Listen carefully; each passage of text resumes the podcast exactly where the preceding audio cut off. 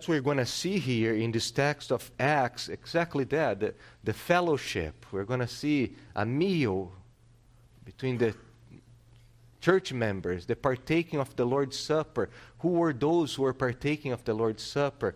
And as we were introducing uh, gloriously a new member today, uh, to see the commitment to the local church and the serious commitment to a local church, something that's lacking, lacking in our days. And that's what we see here in Acts chapter 2. Uh, think about so many people who profess to be Christians. They're spending today, this morning, the Lord's Day at home. They're at home, probably listening to their favorite preacher, their favorite teacher, listening to a podcast far away from the church. And, and many of these people, they, they honestly, they are fighting for political righteousness. They are warriors in, in defending righteous cause in the political sphere. Uh, some of these women, they are serving with pregnancy crisis centers. Some of these families, they homeschool, they, they send their kids to Christian school, but they are never able and willing to submit their lives to the local church. That's very sad. It's heartbreaking. John Muther, in one article, he says, A child without a family is an orphan to be pitied. A man without a country is a refugee to be welcomed. A Christian without a church is, well, a typical American evangelical. He goes on to say, while most Americans believe in God, fewer than half are members or regular attendees of any church. And those, who, and those that attend do so with increasingly, increasingly tenuous commitment, switching churches like brands of laundry detergent. A recent Gallup, Gallup poll revealed that a majority of church Americans believe that they should arrive at their religious beliefs independent of any church. And that's the type of mentality that has been permeating so much of Christianity in America. This independence. I don't need the church. I don't need you. I don't need your commitment. I don't need to commit myself to you. And that's utterly and entirely contrary to the teachings of the scriptures. There is actually no Christianity apart from the church. The church is, if you think about the church is the backbone of the Christian life, where it hangs all the bones and muscles of your body. The only way for you to live and walk and exercise is spiritually by fulfilling all the commands that the Lord gives us, and all these commands are given in the context of the local church. And the Lord Jesus not only requires Christians to be part of a church, but He also requires certain key criteria for the church to be a, a healthy church, a church that bears His name. So there is a command, there is a, a requirement for Christians to be in a church, but not in any church but in churches that are following God's pattern. And when you come to Acts chapter 2 here, verses 41 through 47, you have basic Christianity. That's the title of the message this morning. Basic Christianity. And we need to go to the basics. So many people want the deep and the, and the profound things, and they're listening to preachers on the radio. And uh, radio, not so much, but podcasts and YouTube and they don't have the basics of Christianity. That is, you need to be part of a church, you need to bap- be baptized if you're a Christian. And that's all we see here in Acts chapter 2. Uh, what we have here is the DNA of the church, what God is placing for all the churches. And you come to Acts, and Acts is just following after the Gospels. And if you think about the book of Luke and the book of Acts is the sequel. It's coming. Luke wrote these two books together. And who is the main the main hero in the Gospel of Luke? Who? Jesus Christ. Amen? The, the, gospel is about Jesus Christ. So the main hero, the main character in the Gospel of Luke is Jesus Christ. But It's interesting how people label the book of Acts as the Acts of what? The apostles. No, no, no, no. A better title is the Acts of the risen Jesus. The reason Lord Jesus Christ. Because Luke continues what he started, and that is to show Jesus Christ in all his glory, now not on earth, but on high in his heavenly temple through his Holy Spirit. Amen? So it's the reason, uh, the act of the risen Christ through his Spirit. And the Spirit is the great promise of the new covenant. The, the, the, old covenant people were longing for the coming of the Holy Spirit. That was the promise. So that's all we have in chapters 1 and 2 of Acts is this preparation and the coming of the Holy Spirit. Jesus promised that the Spirit will come. The new covenant will be inaugurated. So they're longing and waiting. Chapter 1, chapter 2 comes, and you have the arrival of the Spirit. So that's what we have in verses 1 through 13 of chapter 2, and that is the inauguration, the day of Pentecost. The Holy Spirit comes, fulfilling the promise of the prophets. And then verses 14, you can see in your Bibles, verses 14 through 40, you have this beautiful sermon from Peter. And Peter is preaching to the crowds that first they were accusing Christians of being drunk and, and, and, being crazy. And Peter stood up in that crowd, vast crowd of people, and he proclaims the gospel. He proclaims Christ as the fulfillment of the scriptures. He calls them to repent, he calls them to believe. So that's where we are as we come to verse 41. Okay, so as you, you step into the, imagine you're coming now to that day of Pentecost Peter is preaching, a massive crowd. Here we're going to hear that 3,000 people were added to the church, believed. So it's a massive crowd of people. Peter is standing there and he's preaching, proclaiming the goodness of God, the glory of Christ. And we hear, look at verse 41. Verse 41. So those who received his word were baptized and they were and there were added that day about 3000 souls. Who are those who received the word? Those are the jews who had come to the day of pentecost. They had come to jerusalem and they were there. And probably they were there since the passover and they remain in jerusalem for the day of pentecost that massive celebration and they're all there and we hear that those who receive his word, to receive the word is the same as to call upon. You can just look through Acts. To receive the word is the same as to have faith, is the same as to repent, is the same as to call upon the name of the Lord. Those are all different uh, expressions for the same thing to be saved. How are you saved? You receive the word, you embrace the word, you have faith, you say amen. Then you repent of your sins because the message confronts us. Then we are baptized. So all these things are part of salvation, the pact of salvation. So you see that the church always begins, the church always begins with the word of God. So the, the, what's taking place here is the fruit of the Spirit empowering preacher, empowering Peter to preach the word. And as the word is being proclaimed, people are being saved.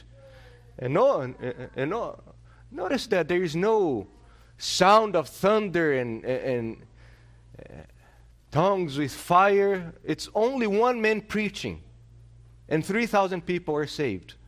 That's important. There's no miraculous signs right here. It's just the man of God proclaiming the word of God in the spirit of God's power, and 3,000 people are saved.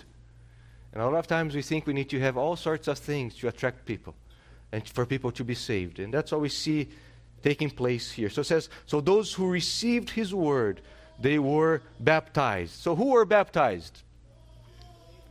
Believers. Yes, those who received the word. Those who received the word are baptized. And that's why we don't baptize infants in this church. We don't baptize little babies. Because it's for people who believed, received the word, and they were baptized. Water baptism is the public declaration of the internal realization of one's union with Christ.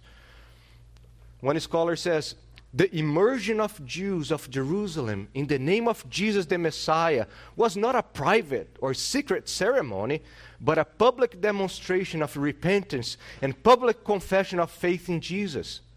The baptism of hundreds of people in the presence of one of the apostles who assisted with the act of immersion in one of the large immersion pools near the Temple Mount could not have been kept a private affair. And the Christian life is not a private affair. Amen?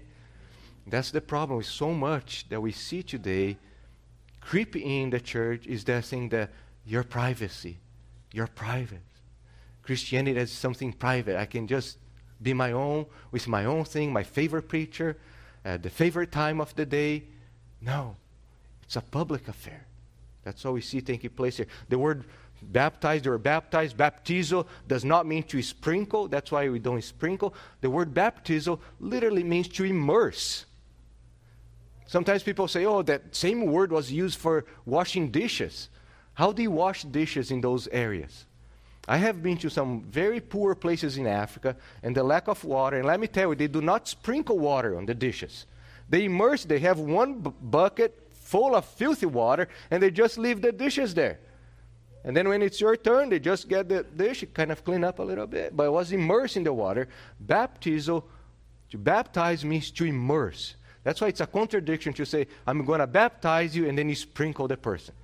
It's like, uh, you're saying that you're immersing the person, then you're. Why immersion? Because there is a picture of dying, of being buried with Christ. That's what Paul tells us in Romans chapter 6 to be immersed. Uh, there were different pools in Jerusalem that allowed to this large group of people to be immersed. You remember all those people traveling, come to Jerusalem, and there are a lot of rituals where they had to be cleansed. So they would go through pools and waters to be ritually cleansed. So he had all those pools, and the Christians just used that to baptize the new believers.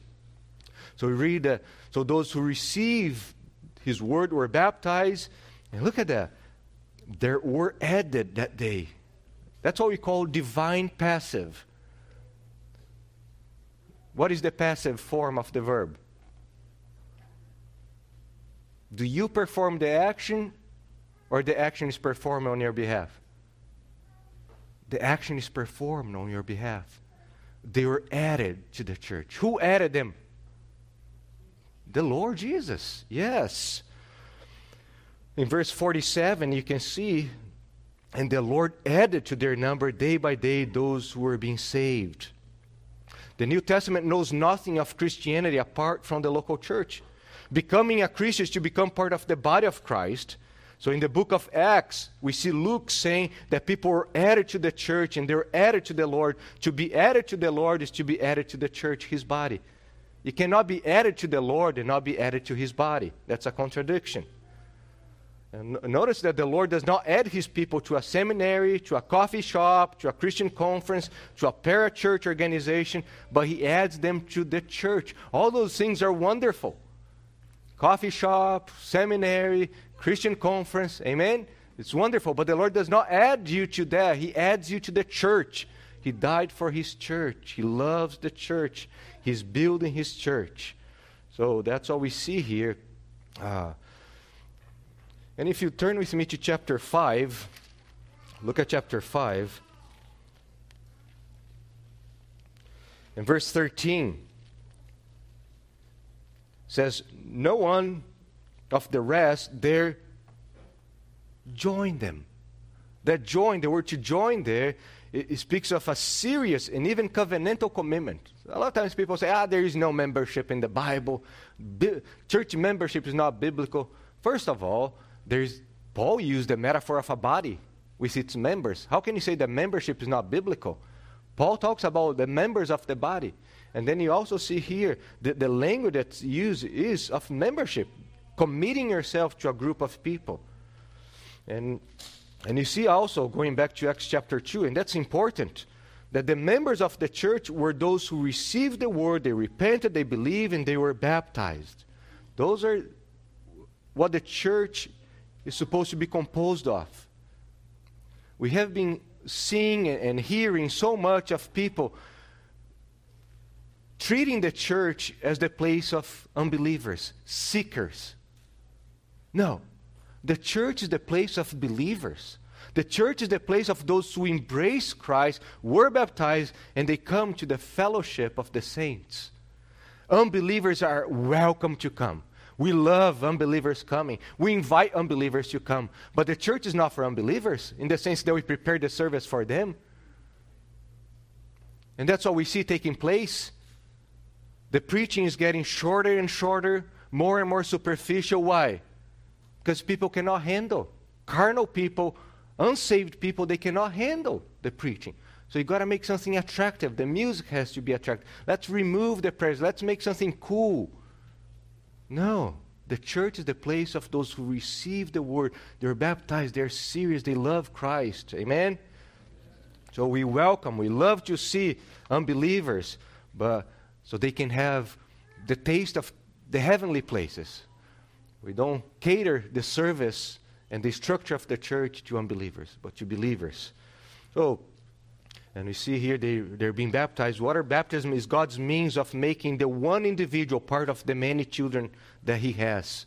So that's what baptism is, is to get that one there that's separated from the family and unite him publicly. It's kind of a, a, a public ceremony of adoption. He's adopted now into God's family. He belongs to the Father, to the Son, to the Holy Spirit. He belongs to the church. So that's the picture of baptism. To get the one that's isolated and now bring to the many children of God. And uh, another picture of baptism is, as we were talking about, is a funeral. Baptism is a, when you go to a baptism, water baptism, we are going to a funeral service where that person is declaring and showing that he has died with Christ. That's a part of the, the celebration. I die for my old life. I have a new life in Christ. And that's what we see in verse 42. Go with me to verse 42 now. And we see the new life of these people who were baptized. So we have in chapter 2, verse 42, and that's a summary statement about the life in the Spirit directed, directing this church. Says, And they devoted themselves to the apostles' teaching and the fellowship, to the breaking of the bread and the prayers. I like one, one scholar says, what we have here is a portrait of Israel restored. What the promise of the old prophets in the old covenant, they were speaking about the, the renewal of Israel, and that's what we have right here. And you think about they were being baptized, they're declaring death to the old life, a new life with Christ, and that's exactly what we have here. This new life, the new life is marked by a commitment to a local church. Notice that these new converts, they are not just adding Christianity to their already busy lives. It's a whole new life that they have now.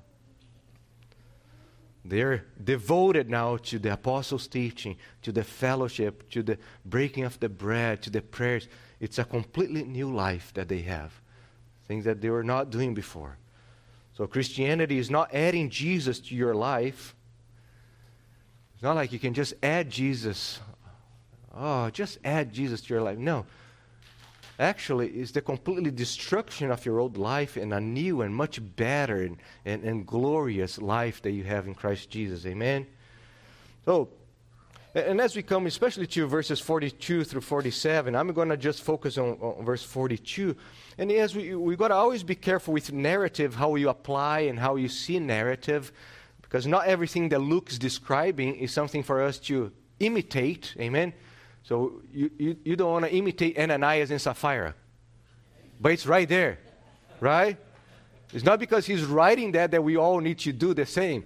So you got to always be careful with narrative to see, okay, what is the purpose of this? And, and we know that, especially verse 42, that is a pattern for the life of the church. Every church should follow this pattern because there's the blessing of the Lord there, and there's the repetition throughout the New Testament of the same things that takes place in verse 42. And these four marks that Luke gives us, it's Christ centered. So think about the apostles' teaching. What was the heart of the apostles' teaching? Jesus Christ. Think about fellowship.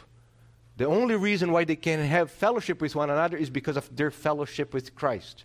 Think about the breaking of the bread, the Lord's Supper. What is that? Because Christ's. Because of Christ, we can partake of the Lord's Supper. The prayers, they're praying Jesus' name. So all these activities of the church are Christ centered, Christ motivated. Amen? So the first one is devotion to the apostles' teaching. Look at verse 42. And they devoted themselves to the apostles' teaching. But let's stop here and look at the word devotion. They devoted themselves. The first mark of a person who has been born of the Spirit is devotion to the things of the Lord. He's devoted to the things of the Lord. The word, the word, the verb there, proskartero, means to continue to do something with intense effort, with possible implication of despite difficulty, to devote oneself to, to keep on, to persist. It speaks of a persistent devotion despite all the difficulties. Amen. We need that. that. And that should be the mark of a Christian life. If you have been born of the Spirit, your life will be marked by devotion to the Lord Jesus. That's why I have a hard time when you look at people who have no devotion to the Lord, they have no affection to the things of Christ, and just because that person professed one day in the past, suddenly Oh, but he's, he's a believer. He professed one day. No, it's a life marked. They were being devoted. That's how the verb in the imperfect is. And they continue being devoted to these things. And that's how our lives are. So, the first mark is devotion to the preaching of God's word. They are devoted to the apostles' teaching. Think about the apostles. They, they are the, the, the first leaders of the early church. They are empowered by Christ and the Holy Spirit to teach the scriptures and so these people here who received the word, they were baptized, they're new believers, they're being added to the church, and the first thing they do is to be devoted to the preaching of God's word. And it's the preaching of God's word that will contaminate everything else. And notice that they are not listening to the apostles' teaching on the radio. They're not listening to the apostles' preaching on YouTube. Where are they at? In church. In church. That's the only place that Jesus requires you to listen to the preaching. You're not required to listen to preaching at your home. You're not. Praise God for the privilege. But you're not required to listen to preaching in a different place. The only place where you are required to listen to the preaching is where? In church. So we see this taking place here.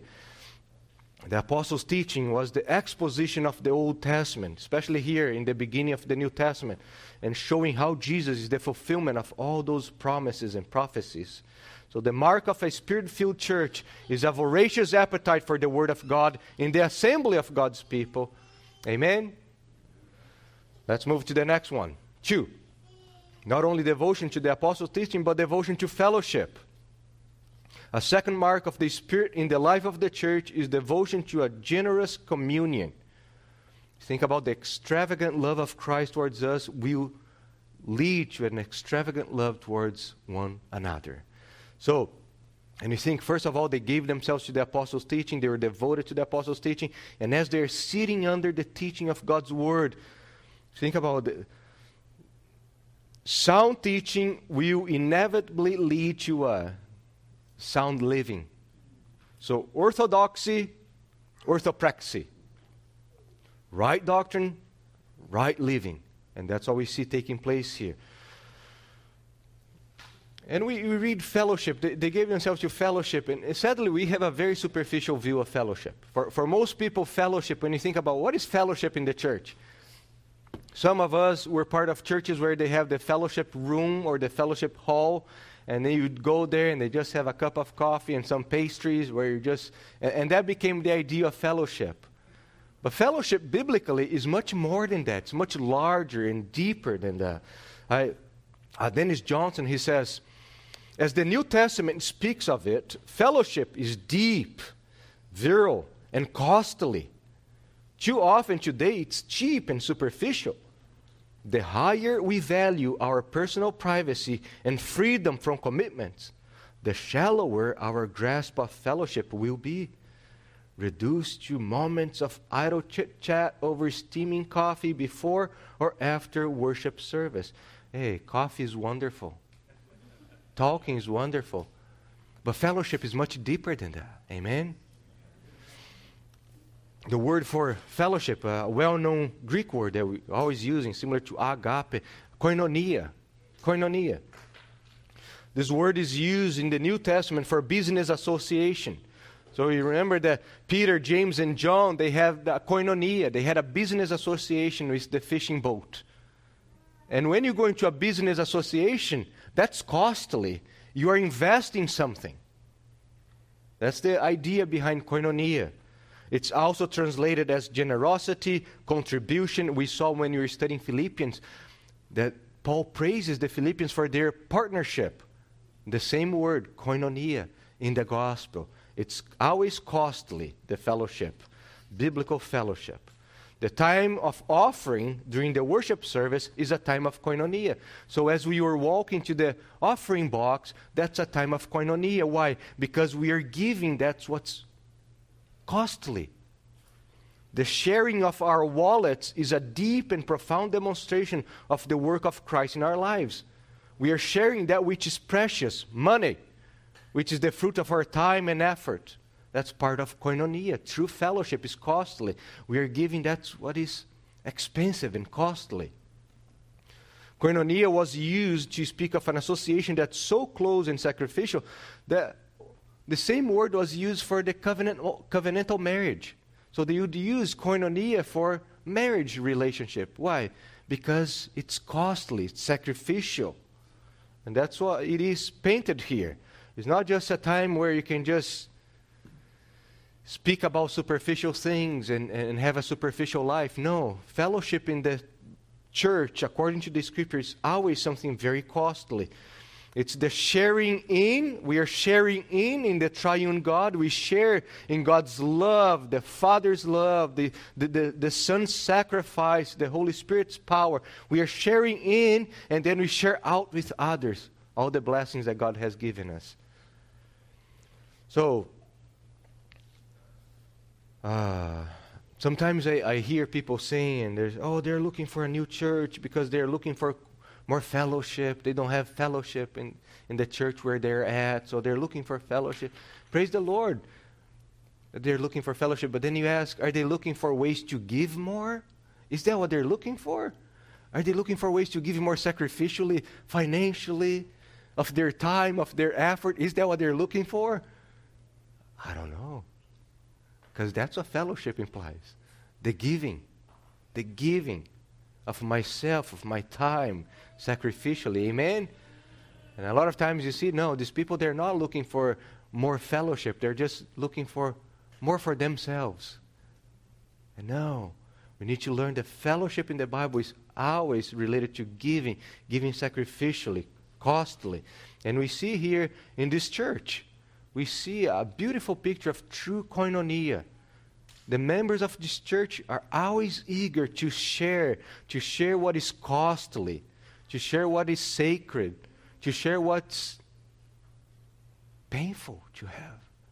The sharing of the heart, the opening of the heart, the opening of the homes. So many of you always eager to open your home for the whole church to come. We have a meal today at uh, Nestor and Ruth's place.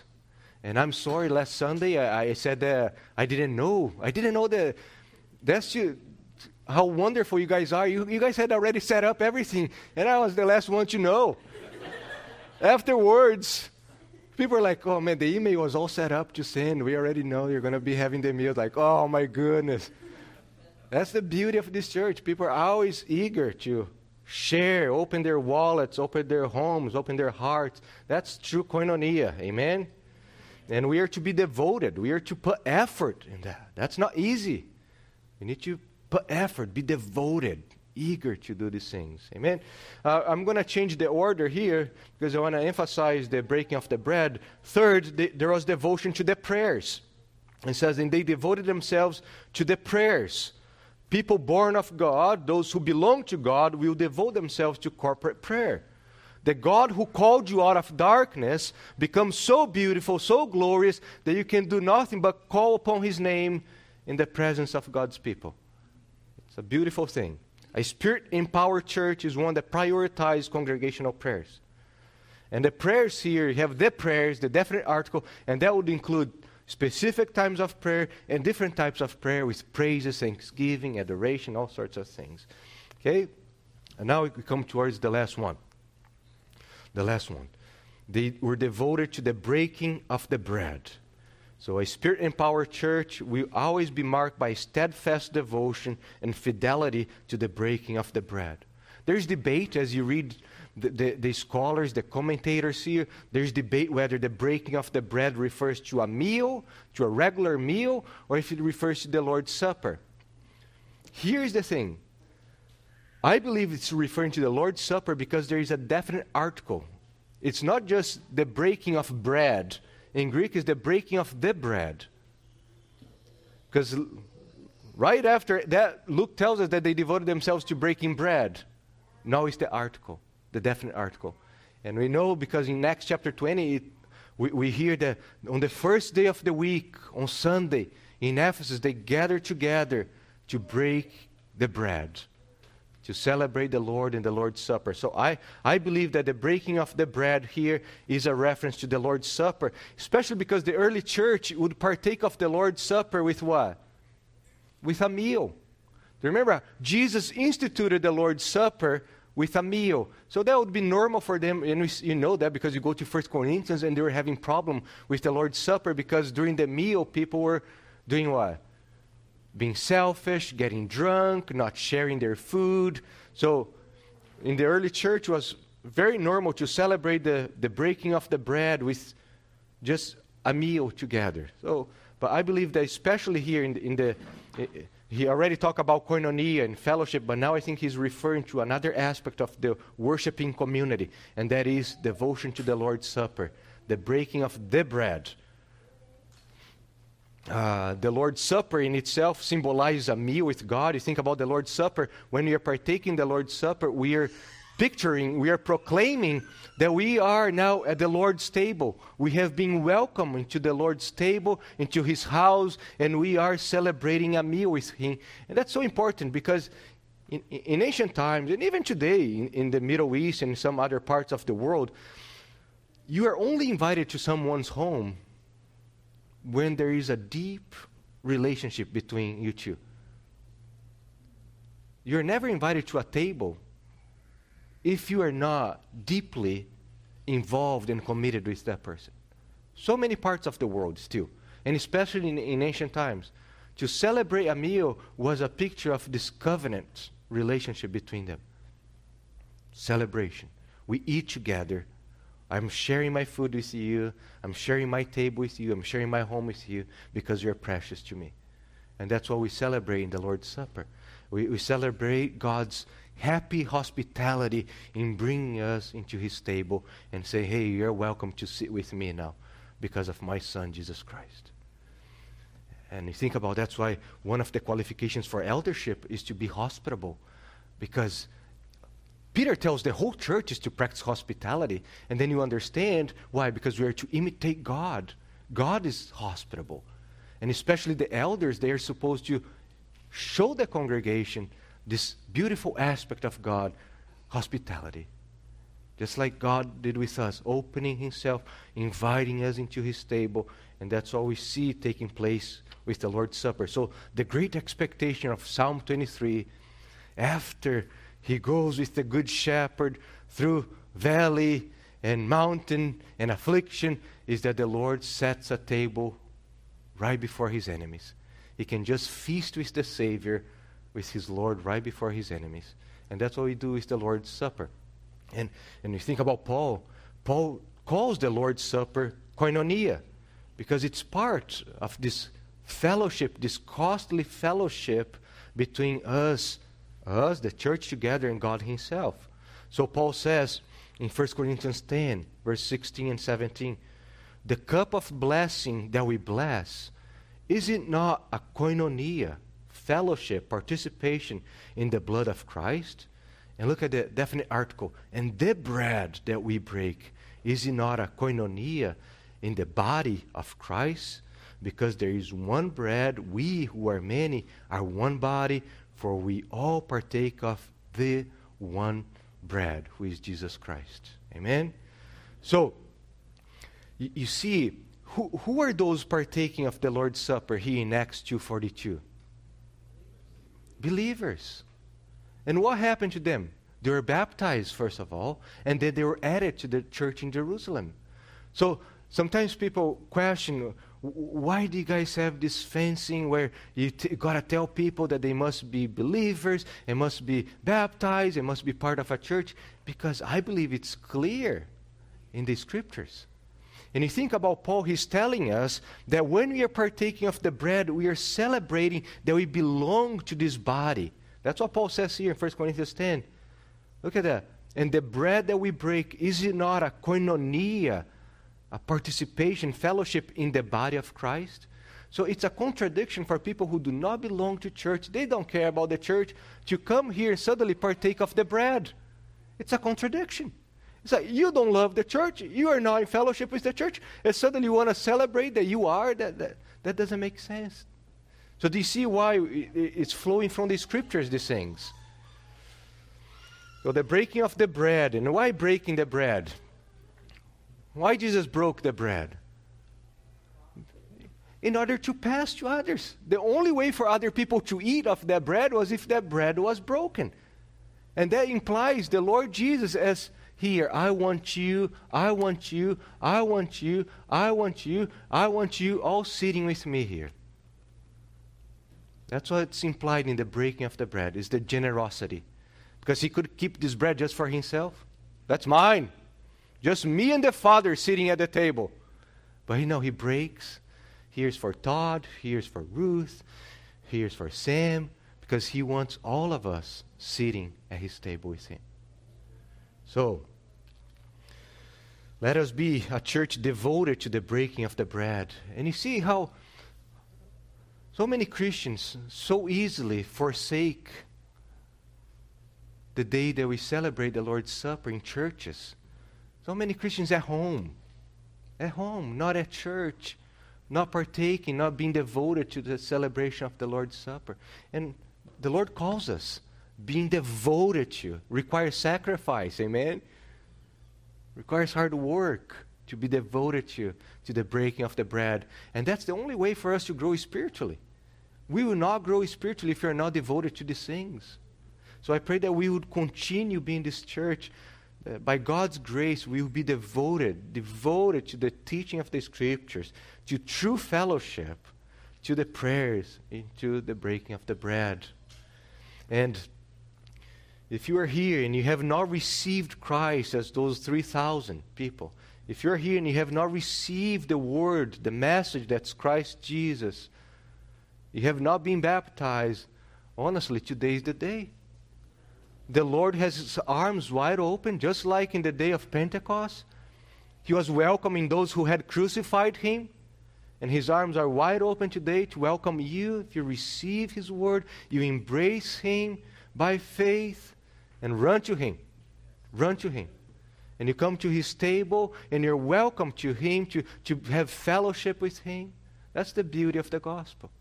Today's the day. Maybe tomorrow won't be the day because you're going to be dead tomorrow.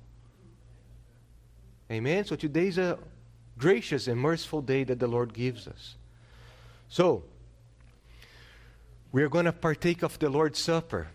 And we are going to partake of the Lord's Supper singing a hymn that I love. It's called How Sweet and Awful is the Place. We sometimes think about awful as something, oh, it's awful. But awful, back in the day, implied what? Full of awe, reverence. So, how sweet and full of awe is the place. Look at that, with Christ within the doors. That's the most glorious place where Christ is within the doors with us. While everlasting love displays the choicest of her stores. And then he says, while all our hearts and all our songs join to admire the feast. What feast is that? The Lord's table, sitting with him. That's what Isaac Watts was thinking when he wrote this hymn. Each, uh, each of us cry with thankful tongues, Lord, why was I a guest? And the answer is what? My grace and my mercy. My grace and my mercy. Amen. Father, we thank you. We thank you for your great kindness towards us, your love, your mercy. What a beautiful, what a beautiful day today, Lord.